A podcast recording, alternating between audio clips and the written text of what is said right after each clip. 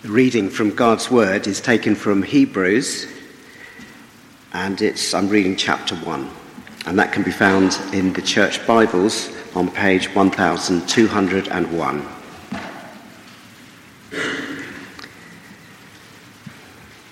In the past, God spoke to our ancestors through the prophets at many times and in various ways. But in these last days, he has spoken to us by his Son, whom he appointed heir of all things, and through whom also he made the universe. The Son is the radiance of God's glory and the exact representation of his being, sustaining all things by his powerful hand.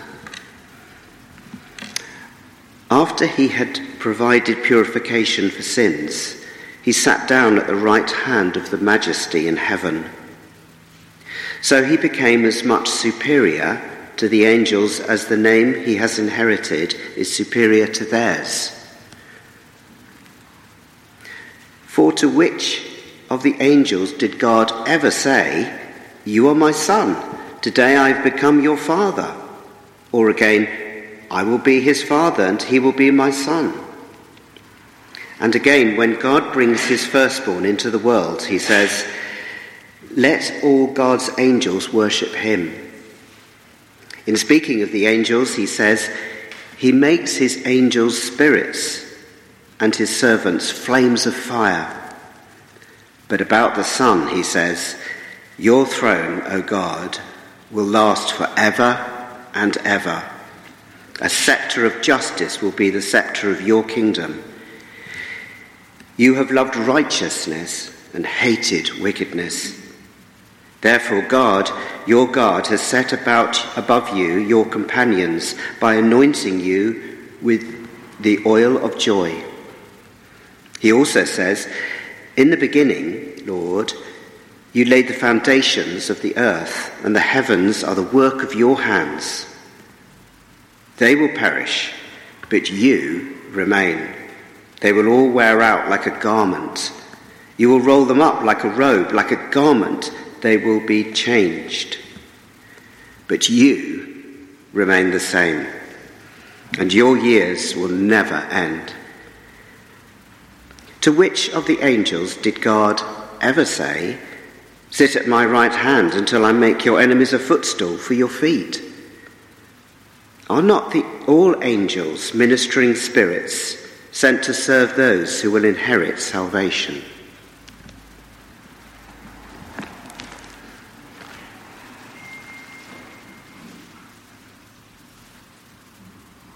Father, thank you that you've spoken to us through your Son. We pray now that as we come uh, to your word in the book of Hebrews, that you will speak to us again and that you will strengthen us, give us endurance and joy as we see the glory of your Son, Jesus. In his name we pray. Amen. So I'm very excited uh, to be beginning this new series in the book of Hebrews. Uh, it's an absolutely extraordinary book towards the end of the New Testament, uh, but it is in many ways a slightly strange book. Um, before we go any further, we're on page 1201 uh, of the Pew Bibles. It will really help us if you can uh, have your Bible open there. Uh, or perhaps when you came in, you were given one of these. Um, these are freely available. Um, Hebrews scripture journals. We're going to be working our way through the book of Hebrews uh, over a series of months. And maybe that you want to take notes as we go along, or you want to uh, record your thoughts as you uh, read Hebrews on your own or in small group and keep all your notes together. well, do grab one of these and, and use it to, to keep keep your notes and your thoughts in as we go along. Uh, if you're using that, then we're on page 8, uh, Hebrews chapter 1. Easier to find, at least. Now, Hebrews, it's tempting to think of it as a letter. It's, cl- it's lumped together with other letters in uh, the New Testament, but it doesn't start like a letter. There's no introduction, there's no greeting. At no point does it say who it's from. There are things at the end that are a bit like letters. If you turn with me just to the end at chapter 13, uh, just a few pages over, Uh, you'll see that there are some, some greetings at the end, particularly uh, in uh, verse uh, 23. Uh, he talks about uh, our brother Timothy having been released from prison. That is presumably the Timothy to whom Paul wrote the books that are just slightly earlier in the New Testament, the letters that, that Paul wrote to him. one of Paul's traveling companions. He's been in prison, he's just been released. That's a, a personal thing. They obviously know Timothy and they know the writer, and he sends greetings. But it's not really a normal letter. If you look at verse uh, 22, uh, he says this. This is of chapter 13. Uh, Brothers and sisters, I urge you to bear with my word of exhortation. For in fact, I have written to you quite briefly, um, which feels to me like the end of every sermon I've ever preached. Bear with me, I've been much briefer than I might have been. Yeah. Those of you who are regulars at BH, you know exactly what I'm talking about. But the writer kind of gets to the end of, uh, of this book and says, Bear with me. But he really describes it as a sermon, this word of exhortation. That's a, a kind of phrase that, that, that, that means a sermon, something that's preached in order to get a response. Because this book, Hebrews, is probably theologically the most sophisticated book in the New Testament and possibly in the Bible. It is subtle. It is carefully argued. There's a thread that runs the whole way through. Uh, it shows in great detail just how it is that the whole of what God has revealed in the Old Testament of Scripture is about Jesus and how he has fulfilled everything in detail. Well, really is a short word then compared to what it might have been, but it is uh, extremely dense. And it is extremely sophisticated. But it's not a theology book. It's a sermon. And all the way through, and, and, different commentators will, will sort of assess it differently. But, but the writer keeps breaking off, that is how many times he does it but it's at least six or seven times, he breaks off to say, Right, look, this is why I'm telling you. So the first time he does that is chapter 2, uh, verse, uh, verse 1. If you just turn back with me to page 1201, uh, we must pay the most careful attention, therefore, to what we have heard, so that we do not drift away. We must pay careful attention to what we've heard of Jesus, so that we don't drift away from him. That's his great concern is actually how people respond to Jesus. Uh, and um, you can pick up quite a bit as you read through the letter about who it's being written to. Again, it's, it's not addressed as a letter. We don't know exactly who it's to. We definitely don't know who it's from, and don't let anyone tell you otherwise. There are lots of theories about who wrote Hebrews. One of them is probably right, but no one knows which one it is. But the people he's writing to, they might well be in Rome, Rome seems like a quite likely location. Uh, and uh, they have suffered persecution. They've been publicly ridiculed. Some of them have been put in prison. Some of them have suffered by being associated by, with people who were put in prison for their faith. They've been publicly humiliated. They've been imprisoned. They have lost their property. They've had their property confiscated for being Christian. And though it hasn't happened yet, which means that this is probably early in Nero's reign, although that, again, no one knows for sure. Although it hasn't happened yet, none of them have died for their faith. But the writer expects that some of them will. So being a Christian for them is not an easy thing. They're suffering. They've been persecuted. They've been humiliated. They've been impoverished for following Jesus. And the writer wants to show them the glory of Jesus. The writer wants to show them why he is of surpassing value. So even if they take your house off you, if you've still got Jesus, you haven't lost anything that's anything like as valuable as him.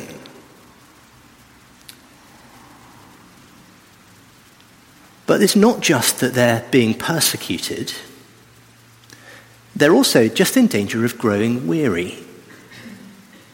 They've been Christian a long time. You can tell that from, from the letter. This is a well established Christian community. Uh, and he can refer back to the days when you joyfully embraced Jesus. And he says, you, You're in danger of growing weary and losing heart. Uh, a big section of the book or the letter, or the sermon, whatever you want to call it, focuses on the people wandering in the wilderness and, and growing tired and giving up on God, refusing to hear his voice any longer. And, and the writer says to the people that you're like them. You're weary. You're wandering through a wilderness. And the danger of giving up is real. So, all the way through the letter, there are these exhortations, these moments where the writer, if you like, kind of leans over the pulpit and says, Listen. In fact, there's a phrase that occurs in Hebrews more than anywhere else in, in, in the New Testament the phrase, let us. So it's interesting. He's, he's not the sort of preacher that wags a finger at you and says, Right, this is what you need to do. This is a preacher who says, Let us then. In fact, he says, let us, so often that one wag uh, said that the book of Hebrews, uh, he, he, took a sort of gardening metaphor and said the book of Hebrews is the let us patch of the New Testament. But let's just take a look at one of those and we'll see the sorts of things. There, there are two particular kinds of encouragement that the, that the writer offers, uh, two particular things that he wants people to engage with. And they're in chapter 4. A, a good example of them is chapter 4, uh, verses uh, 14 to 16. Let me just read it to you. Talking about Jesus, he says, Therefore, since we have a great high priest who has ascended into heaven, Jesus, the Son of God, let us hold firmly to the face, faith we profess. For we do not have a high priest who's unable to empathize with our weaknesses, but we have one who has been tempted in every way, just as we are, yet did not sin. So there's the first let us in chapter 4. Let us hold firmly to Jesus. Let us hold firmly to what we've been taught. Let us hold firmly to the faith we profess. Why? Well, Jesus has walked this path before. He has suffered. He has been humiliated. He is able to empathize with our weakness. And he's been tempted just as we are, but he didn't give in. So let's hold firmly to the faith we profess. That's the first kind of thing, uh, the first kind of encouragement, uh, and that's what we saw in chapter 2, verse 1, isn't it? The hold on language. Let's cling to the faith that we profess, says the writer. Let's not let go. Let's not drift away in the language of chapter 2, verse 1. Let's not walk away from Jesus. Let us hold firmly. So hold on. That's one kind uh, of encouragement in the book. And the other is press on. So that's verse 16 uh, of chapter 4. Let us then approach God's throne of grace with confidence so that we may receive mercy and find grace to help us in our time of need. It's a plea to spiritual growth, to saying, let's press in to Jesus. Let's grow in our faith. Let's, let's approach God's throne of grace. Jesus has opened a way to God. So let's approach. Let's pray. That's uh, very much on the writer to the Hebrews agenda is let us be people who pray, who go into the holy place of God and bring our needs to him in prayer. So he says that we may receive mercy and find grace to help us in our time of need. So hold on because Jesus is worth it. Uh, and uh, if you're a weary Christian, uh, the, the writer says, Jesus is the one who can give you rest. Jesus is the one who, if you're a, if you're a, a, a persecuted Christian, a, a dispossessed Christian, Jesus is the one who can lead you into a glorious kingdom and into sharing his glory. So hold on and press in because there are great riches in the Christian life even now. We have access to God in prayer and in worship. So press in to Jesus. Don't miss out on what is yours now already. So hold on and press in. Well, we're not going terribly well with chapter 1 yet, are we? So we probably better get there. But I think now we see why the writer begins as he does. There's no kind of greet so and so or hello, it's been, you know, here's a postcard from, from such and such. This is the opening of a sermon. In the past, he says, God spoke to our ancestors through the prophets at many times and in various ways. But in these last days, he has spoken to us by his Son. In the past, God has spoken. Now, he's saying that what comes through Jesus is better than anything that's come before. That's the great theme of Hebrews. Jesus is better. Now, what's come through Jesus is better than anything that's come before. But in the past, God did speak in all kinds of ways through Psalms, through prophetic books, through history books that we find uh, in the Old Testament. God spoke through intermediaries, people, prophets, who spoke to the people. Uh, and Hebrews is not to do any of that down. In chapter 3, he will say in verse 7 uh, of the Old Testament, today, as the Holy Spirit says, God continues to speak through that word, but the word he has spoken in his Son is of a different kind altogether. Not fragmented, not given in many parts, but totally united, singular. He has spoken to us by his Son.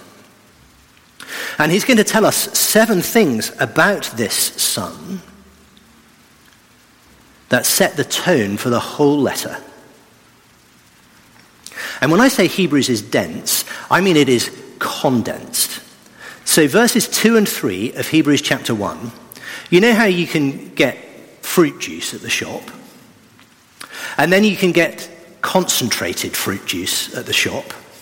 And now, wonder of wonders, what a time to be alive. You can go and get a little thing about that size of ultra concentrated fruit juice that you can squirt into your cup and you can kind of carry it around with you so that you never have to drink boring old water ever again. Well, Hebrews 1 1 to 4, and particularly verses 2 and 3, are like the sort of ultra, ultra, super concentrated story of the universe told in the story of the Son. Seven things we learn. Here's the first. This is the Son whom he appointed heir of all things. That is, that everything that exists belongs to this Son. He is the heir of it. So, God the Father is his Father. This Son is the heir of reality. The universe is rightfully his. And before the creation of the world, God appointed his Son as the heir of all of it, as its rightful owner. One day it will come into his possession. So he is the heir of all things, uh, and uh, he has been appointed heir of all things because through him, God also made the universe.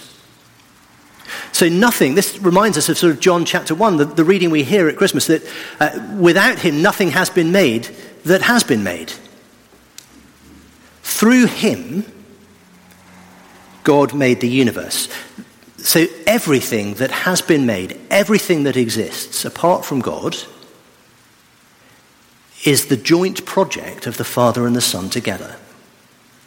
So, the Father and the Son working together made reality. That's who we're dealing with when we're dealing with Jesus. Through him, he made the universe. Now, that's appropriate for the Father and the Son to be so closely associated uh, in the creation of everything because the Son is the radiance of God's glory. So it's almost as though the Son, Jesus, is the glory of God made visible. Now, we don't, I don't think we think about light in exactly the same way uh, as someone living in the first century reading this would think about light. Uh, but if you've got a candle or an oil lamp burning in your house, there's the flame, the light itself, and then there's the radiance from that light. And the two aren't really separable or distinguishable. The radiance is the means by which the light gets into the room, if you like. But if you take away the flame, there's no radiance. But you cannot have the flame without the radiance. The two go completely together. And the Son is so completely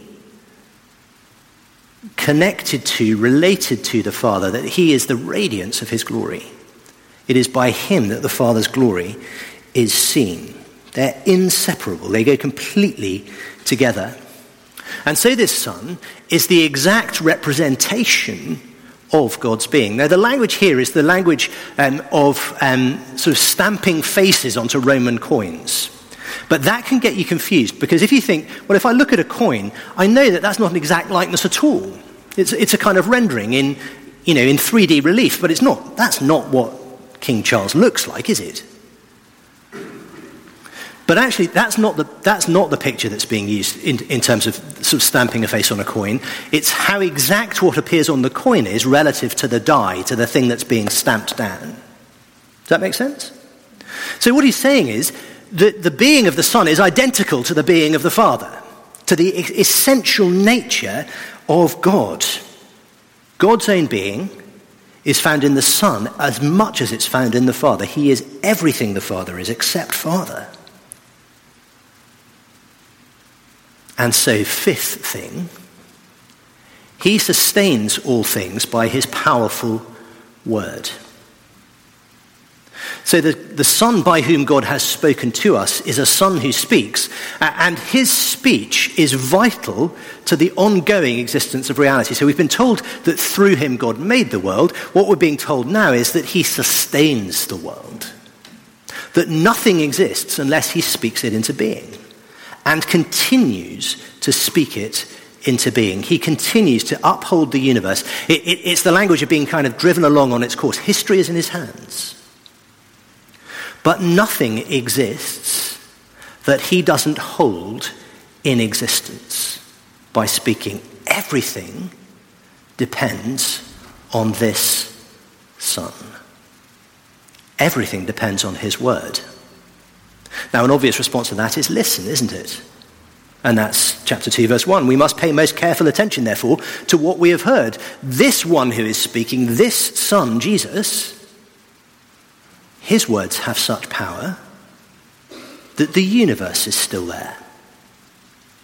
Uh, I find a, a helpful way of thinking about that is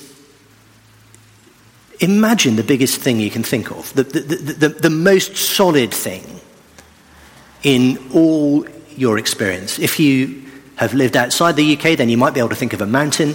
Uh, if you're from the UK, then mountains, well, we maybe call some things that, but you know, they're not real. Um, but, you know, think of a, a, a great hill.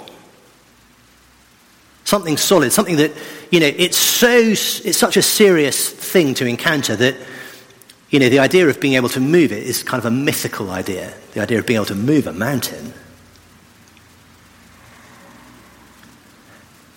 You know, press against it in your mind.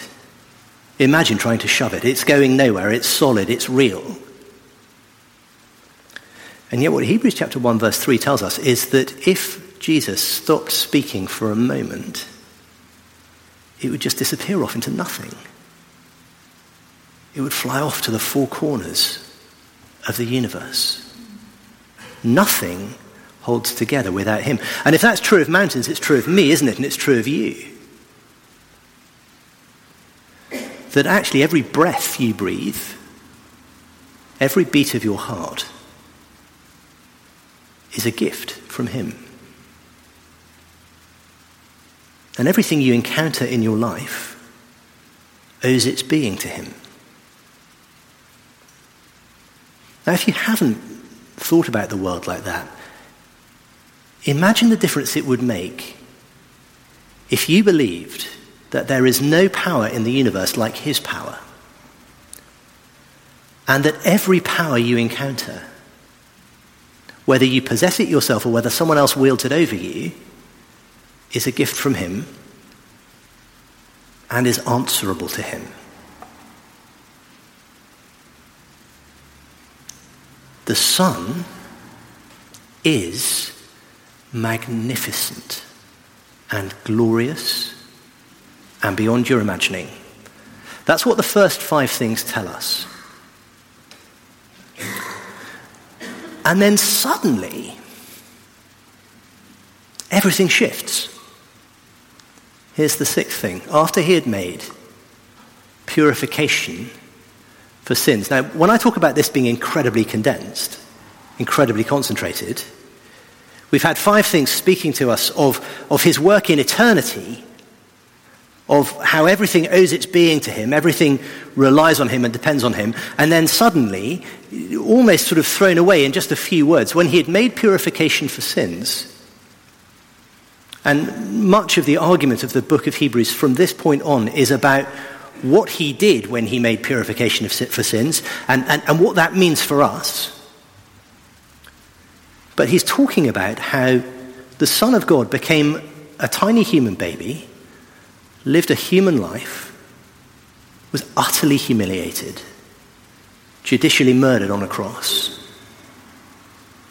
That's how he made purification for sins. This great exalted one became tiny, became the lowest of the low, was humiliated and dejected and destroyed. It's quite a shift of gear, isn't it? But we don't stay there very long at this point in the book, because then he says, when he had provided purification for sins, number seven, he sat down at the right hand of the majesty in heaven. Now, for the writer to the Hebrews, the resurrection of Jesus from the dead and his exaltation uh, to heaven, his ascension into heaven, and his seating at the right hand of the Father in heaven, they're all of one piece. They're the sort of enthroning of the Son. So no one sat in the sanctuary of the temple except the king. And now here we see one who sits at the right hand of God, who sits on a throne, who's in heaven, who is glorified. So Jesus always was glorious, and yet in some way there is a new glory. So, verse 4 so he became as much superior to the angels as the name he has inherited is superior to theirs. And there is the, the sort of trick, the question, the, the sort of nub of the issue for the whole book of Hebrews is this How can the one who is by nature the heir, who is by nature the son, be appointed heir, be appointed son? How does he come to inherit what was rightfully his anyway, but in humiliation.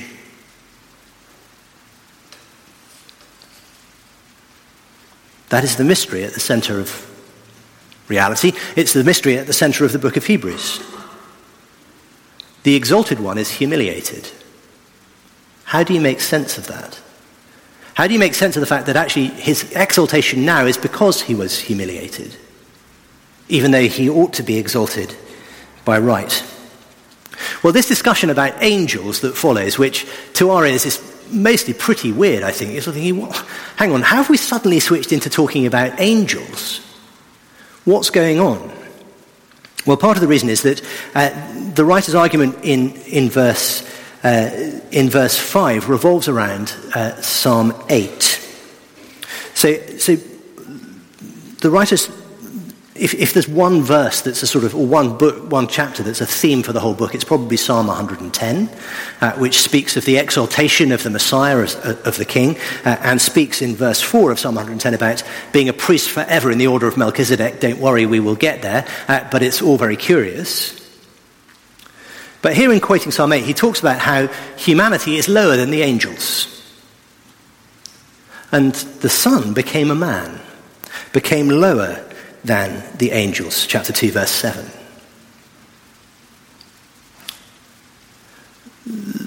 But now he is above the angels. And so, how is it that a man is above the angels? Well, partly it's because that man is truly the, the, the, the pre existent Son of God, but it's also because of what he's done. Uh, and so, uh, there are four different comparisons to the angels in verses uh, 5 uh, to 14, uh, and we'll, we'll whiz through them. Uh, he's mostly quoting from the Psalms, a little bit uh, from uh, 2 Samuel, but, and possibly from Deuteronomy.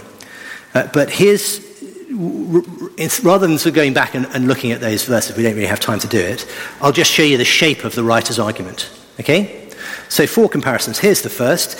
To which of the angels did God ever say, You are my son? Today I've become your father. That's Psalm 2. That's uh, quoted uh, by the apostles in Acts chapter 4 to say Psalm 2 is about Jesus. Look, they're all about Jesus. That's what the writer of the Hebrews is going to tell us. Uh, but to, you are my son. Today I've become your father. To which of the angels did God ever say that? Which of the angels did God ever say, You're my son, you're my heir? Or again, I will be his father and he will be my son? The answer to that question is none. So Jesus has a, has a higher status, a higher name than the angels because none of the angels has ever been called son. And then when God brings his firstborn into the world, he says, Let all God's angels worship him. So angels are like the, the sort of pre, pre, preeminent agents of worship. They live in God's throne room and they worship him day and night. That's what the scripture tells us about, about angels, that they serve in the presence of God himself. They are the preeminent agents of worship. They worship continually. But they are not objects of worship. So when God brings his son into the world, he says, let the angels worship him. He is an object of worship, but the angels are agents of worship. Uh, then, uh, verse 7, in speaking of the angels, he says, He makes his angels spirits and his servants flames of fire. But about the Son, he says, Your throne, O God, will last forever and ever. A scepter of justice will be the scepter of your kingdom. You've loved righteousness and hated wickedness.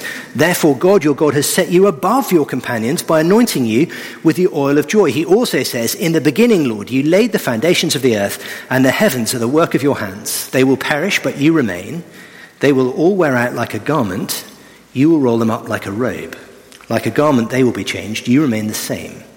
Your years will never end. Two ways in which uh, what he says about the angels in verse 7 are contrasted with the Son. So, angels are made, they're creatures, uh, and they're described as, as, as winds and flames of fire.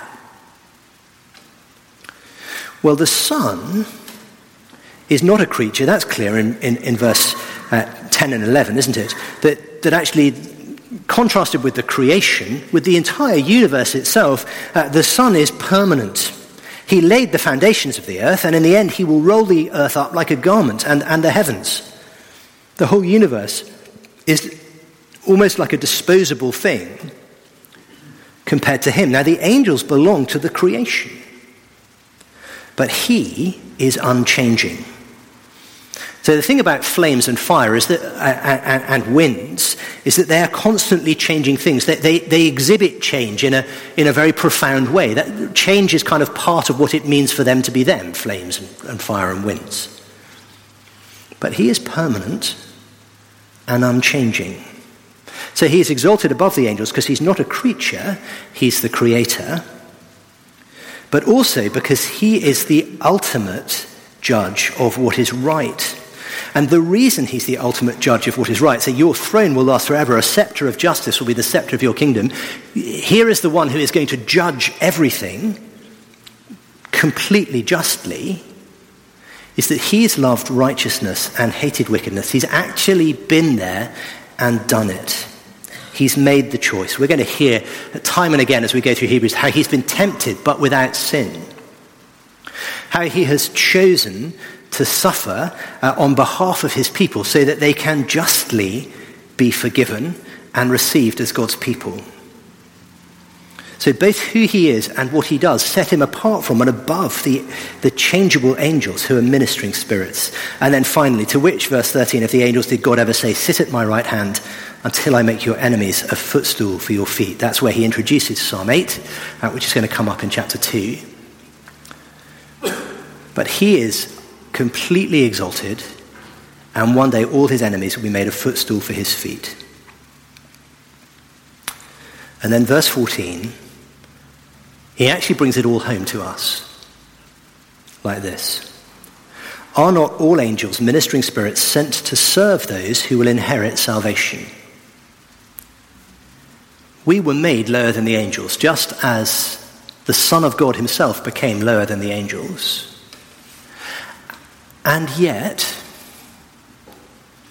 God's entire economy through the whole history of the earth and of the universe has been devoted to your benefit. That's what the writer of the Hebrews is saying. The angels may be made higher than you, but God has made them to be servants for you, to serve those who will inherit salvation.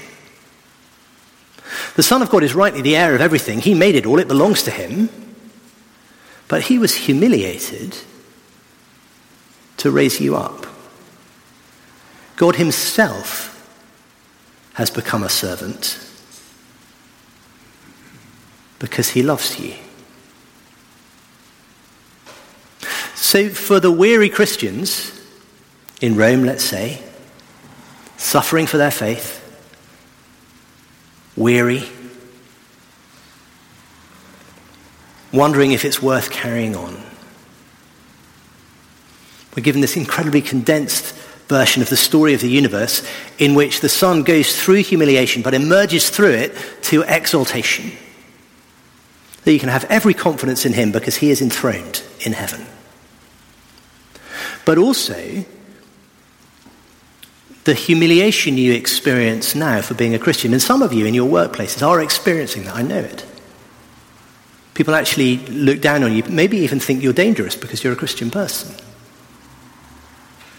It's not something that feels easy to talk about in public so much anymore. Yes, I follow Jesus. Yes, I believe what he says in the Bible. They're not so different from us in many ways, though they suffered much more. But Jesus has been there and gone through it. But there's glory at the end of it. It is the structure of how God brings glory is through enduring humiliation. So are you weary? It is Jesus who can give you rest. Are you anxious that maybe it's not worth it? Jesus is already enthroned at the right hand of the Father. Are you worried that maybe it's not good? That maybe the sorts of things you hear said about the Christian faith, that it's oppressive, make you wonder whether following Jesus really is a good thing to do. Well, it's no secret that the church, from time to time, uh, throughout the world and throughout history, has been an agent of oppression, but it's hard to see this Jesus as the agent of oppression, isn't it? Because he's been exalted through his humiliation. He's given everything up for the sake of those he loves. There's so much more we could say, but I think I'm getting past my chapter 30, chapter 13. Bear with me at point. So look to Jesus, hold on, press in. That's the message that Hebrews will keep bringing us back to. Jesus is greater, he is better, he is worth it. Don't give up.